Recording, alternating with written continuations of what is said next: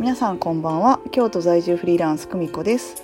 お家にいる久美子が夜の暇を持て余しトークをお届けする久美子の部屋。あらゆる業界職種の友達を夜な夜なオンラインでお招きします。本日のゲストは飛騨高山で180年続く窯元渋草龍造窯代表の戸田さんです。よろしくお願いします。よろしくお願いします。はい、はい。よろしくお願いします。は。こんばんは初めて私が直接お会いしたことない人とこれを収録しますえすいません突然の本当はちょっとふ普通に何も収録しないフリートークをしてたのになんかちょっとこの話題は面白いぞと思って急遽。はい。はい急遽収録をお願いしてしまいましたありがとうございます。いやいやいや180年続くんですね続いてるんですねそう、そうなんですよ。そうなんですよ。えっ、とね、はいうんと僕らで7代目になります。7代目すごいうん。ただ店舗うん12年。うーんすごいいやなんか私前に戸田さんがなんかミラノ行ってみたいな話を聞いてたんで、で民事再生はい。になるみたいな話で、まあ、言ったらあの日本に帰ってこられたっていう話を聞いてたんでうんそれは100 180年続いてるところだったらちょっと守らなきゃみたいになるなるなーってはい。思いましたっていう。うんそうっすね。いや、なんか、変な話、こう民事再生の、いわゆるこう、採択理由というか、うんこので、えー、と社会的貢献度うんがあるかどうかその企業を残すことに、うんうんうんいうとこが一個大きなその基準になっていて、うんそうなのでねあのおかげさまで、まあ、歴史に助けられたというか。うーん。えご自身がそのあんまり家が嫌で嫌でっていう話もちょっとあったじゃないですか、はいはいはい。けどやっぱり残さなきゃって変わった理由ってどこだったんですか？うーん。なんだろうな。多分ねうん。何も考えてなかったと思います。あのーなんだろう、明確な、こう、理由なく、うん名感だけみたいな感じ。うーんうん。あのーなんでしょう、溺れてる人を何も考えずに飛び込んで助けに行ったみたいなんかかっこいいですねな。うん。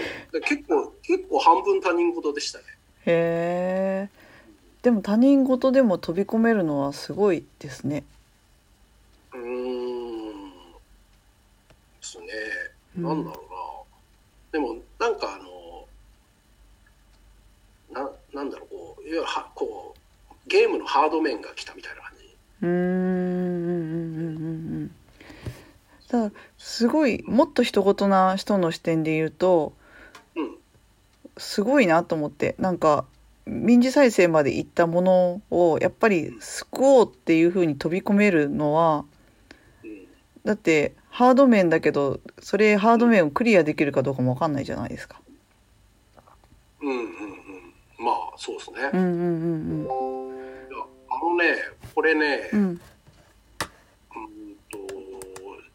母方の死んだじいちゃんのはいおかげでもあるんですけど、はいはいはい。あのね、ち結構あのちっちゃい頃から、うんうん、いわゆるこういろんなこう人生における起き起きるアクシデントとか困難うんうんそういうものってその乗り越えれないサイズのものは絶対来ないからうんあのもう何かあったらまっすぐ行けばいいみたいなことをずっと言われてたんですよ。うんうんうんでその姿勢で今まで来たのでうんうんあまりなんだろうそれのおかげで何も考えなかったというかいけるとは思ってるって感じ。なるほどな。えなんかコロナとかで今5月16日なんですけどはいコロナ新型コロナウイルスのその流行の間によって何か影響があったりしましたか？その授業うんありますね。予定、特にその展示会系は軒並みなくなっちゃったし、うん。あとオリンピック絡みのものもなくなっちゃったしう、まあ、単純にこう店頭販売の物販みたいなものも、まあ、動かないし、うんうんうん。うん。って感じですね。じゃあ結構ネガティブなものが多かった。まあ、あの売上的にはね、うーん。うん。ただでもあの実際実は去年の4月ぐらいから、うん。丸々1年3月ままでうん休めなかったんですよ。人気者いやいやいやいやいやもう 結局ね僕と弟2人でやってるから、はい。うーんやっぱこう仕事量が絶対量が限られちゃうっていうところがあってで結構基本まあさっきの民事再生じゃないですけど、はい。こうチャレンジしちゃうのでうん。仕事量は増えちゃうんですよね。うん。うん、だから割とこう休めないし帰れないしみたいなのがデフォルトで続いて、うん。で結構体へのダメージがっていうか蓄積した疲労があってうん。それがねいいタイミングで休めたんですよね。じゃあ神様がくれた夏休みかもしれないですね。春休みか。本当に本当にへえ。とりあえずイエーイっつって4月1週間休んだんですけど、うん。逆にあんまりこうなんかなんつうのかな体調が良くなるというよりも疲れを多分体が自覚してうん。ドワって出てうん結果的にね、3週間ぐらいダラダラして でもあの体の声がちゃんと聞けたというか、うん。ん、だからねすごい良かったですね。え、フェイスブックとかで、なんか料理の写真何個か上がってましたけど、もともとそんなに料理をする方ではなかったんですか？いやもともとしますよ。あ、そうか。じゃあ、昔から知ってたんですけど、うんうんうん。単純に今まで時間がなかった、うーん。うん。だから時間ができてああいうのもできるし、みたいな。そうですね。へえ。であとこのコロこれもコロナの影響ですけど、うん。まあいろいろこうああって、うん。なんだろうな食料自給率上げなきゃなと思ったのが一つと、うん。あとはあのなんていうかこう移動できないとか、うん。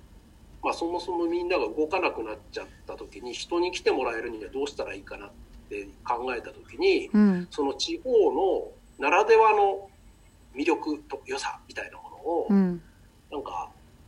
掘り起こす必要があるなと思ったのでうん。ちょうど春だからうん。なんか山菜とか野草とか食おうと思って そうでそれで周りにいっぱい生えてるからはい。それのメニュー考案をしようと思ったんですよ。あ、じゃあ PR につながってるんだ。Facebook の料理の投稿は、そうそうそうそう。そう、飛騨高山の、高山の PR につながってると。そうできればもう今後うん。あのーそういう観光商材が作れたらいいなと思ってはいはいはいはい。今ねちょっと準備してる。えー、面白い。え、じゃあ、チャレンジが好きっておっしゃってましたけど、なんかまあ最後ら辺の質問として、じゃあコロナきっかけですごい休みました。で、いろいろ展示会とか中止になったけど、じゃあ今から考えてるその新しいチャレンジとか、なんかこういうこと挑戦しようかなって温めてるものとか言える範囲で発想でもいいですけど。えっとね個人的には狩猟の免許取ろうと思ってて。お面白い。うんでねえっとそれを、まあ、軸にして、うん。う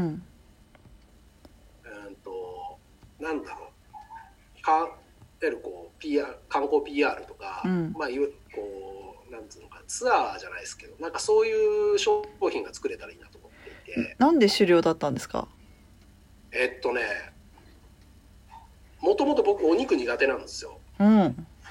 でもジビエは食べれるんですようん。うんとなんだろうなまあもっと言うと動物の油がダメだったんだけど、うんうんイノシシとかの油は全然食べれて、うん。うん。でななんていうのかなもっとちゃんとカロリーじゃなくって、うん。エネルギーを取りたいと思っていたうんうんうん。多分、ってなった時にこう狭い空間ですし詰めになって育てられた家畜、まあ、その食べられるためだけに生涯をつ終える家畜がうん。家畜のものを食べるんじゃなくて、うん。ちゃんとこう命をいただくという行為をちゃんとやりたいと思う。かけどあれなんですね。観光コンテンツになったってことは器とかじゃないんですね。器とかそういう渋草焼きみたいなところあはいはいはい。あもともと最近ねううち器作んないんであそうだすいません。失礼しました。器って窯元ってあったから。本当にそうそうあのね器とかってやっぱ難しいなと思ってて、うんうんうんうんうんでうんとなんつうんだろうその器を作る新しい理由を作らなきゃいけないと思う。うんうんうんうん。そのうちの器じゃなきゃダメぐらいのうん。明確な理由を作りたいなと思ってもいたので、うん。まあ、ただ本当コロナの影響でいろんなものが多分リセットされたりとか、うん、と刷新されたりしていくからいい意味でその今までのテクノロジーとか知識を持って自然回帰するっていうことをうんやっていきたいなと思ったしうんそれは地方ってすごい強みがあるなと思ってたので。なるほどな。だからね狩猟とかまあ生活と仕事をちゃんとこういい感じでリンクさせたいっていう。なるほど。はい。ではそろそろ時間なのであっという間。戸田さん今日の一言。もうあと20秒なのでちょこっと言ってください。はいあのうちの、えー、と家訓なんですけど伝承は衰退伝統は革新の連続。皆さん頑張りましょう。はい。めっちゃいいこと最後に言うじゃないですか。はい。ということで今夜はこれにて。はい。おやすみなさい。はーい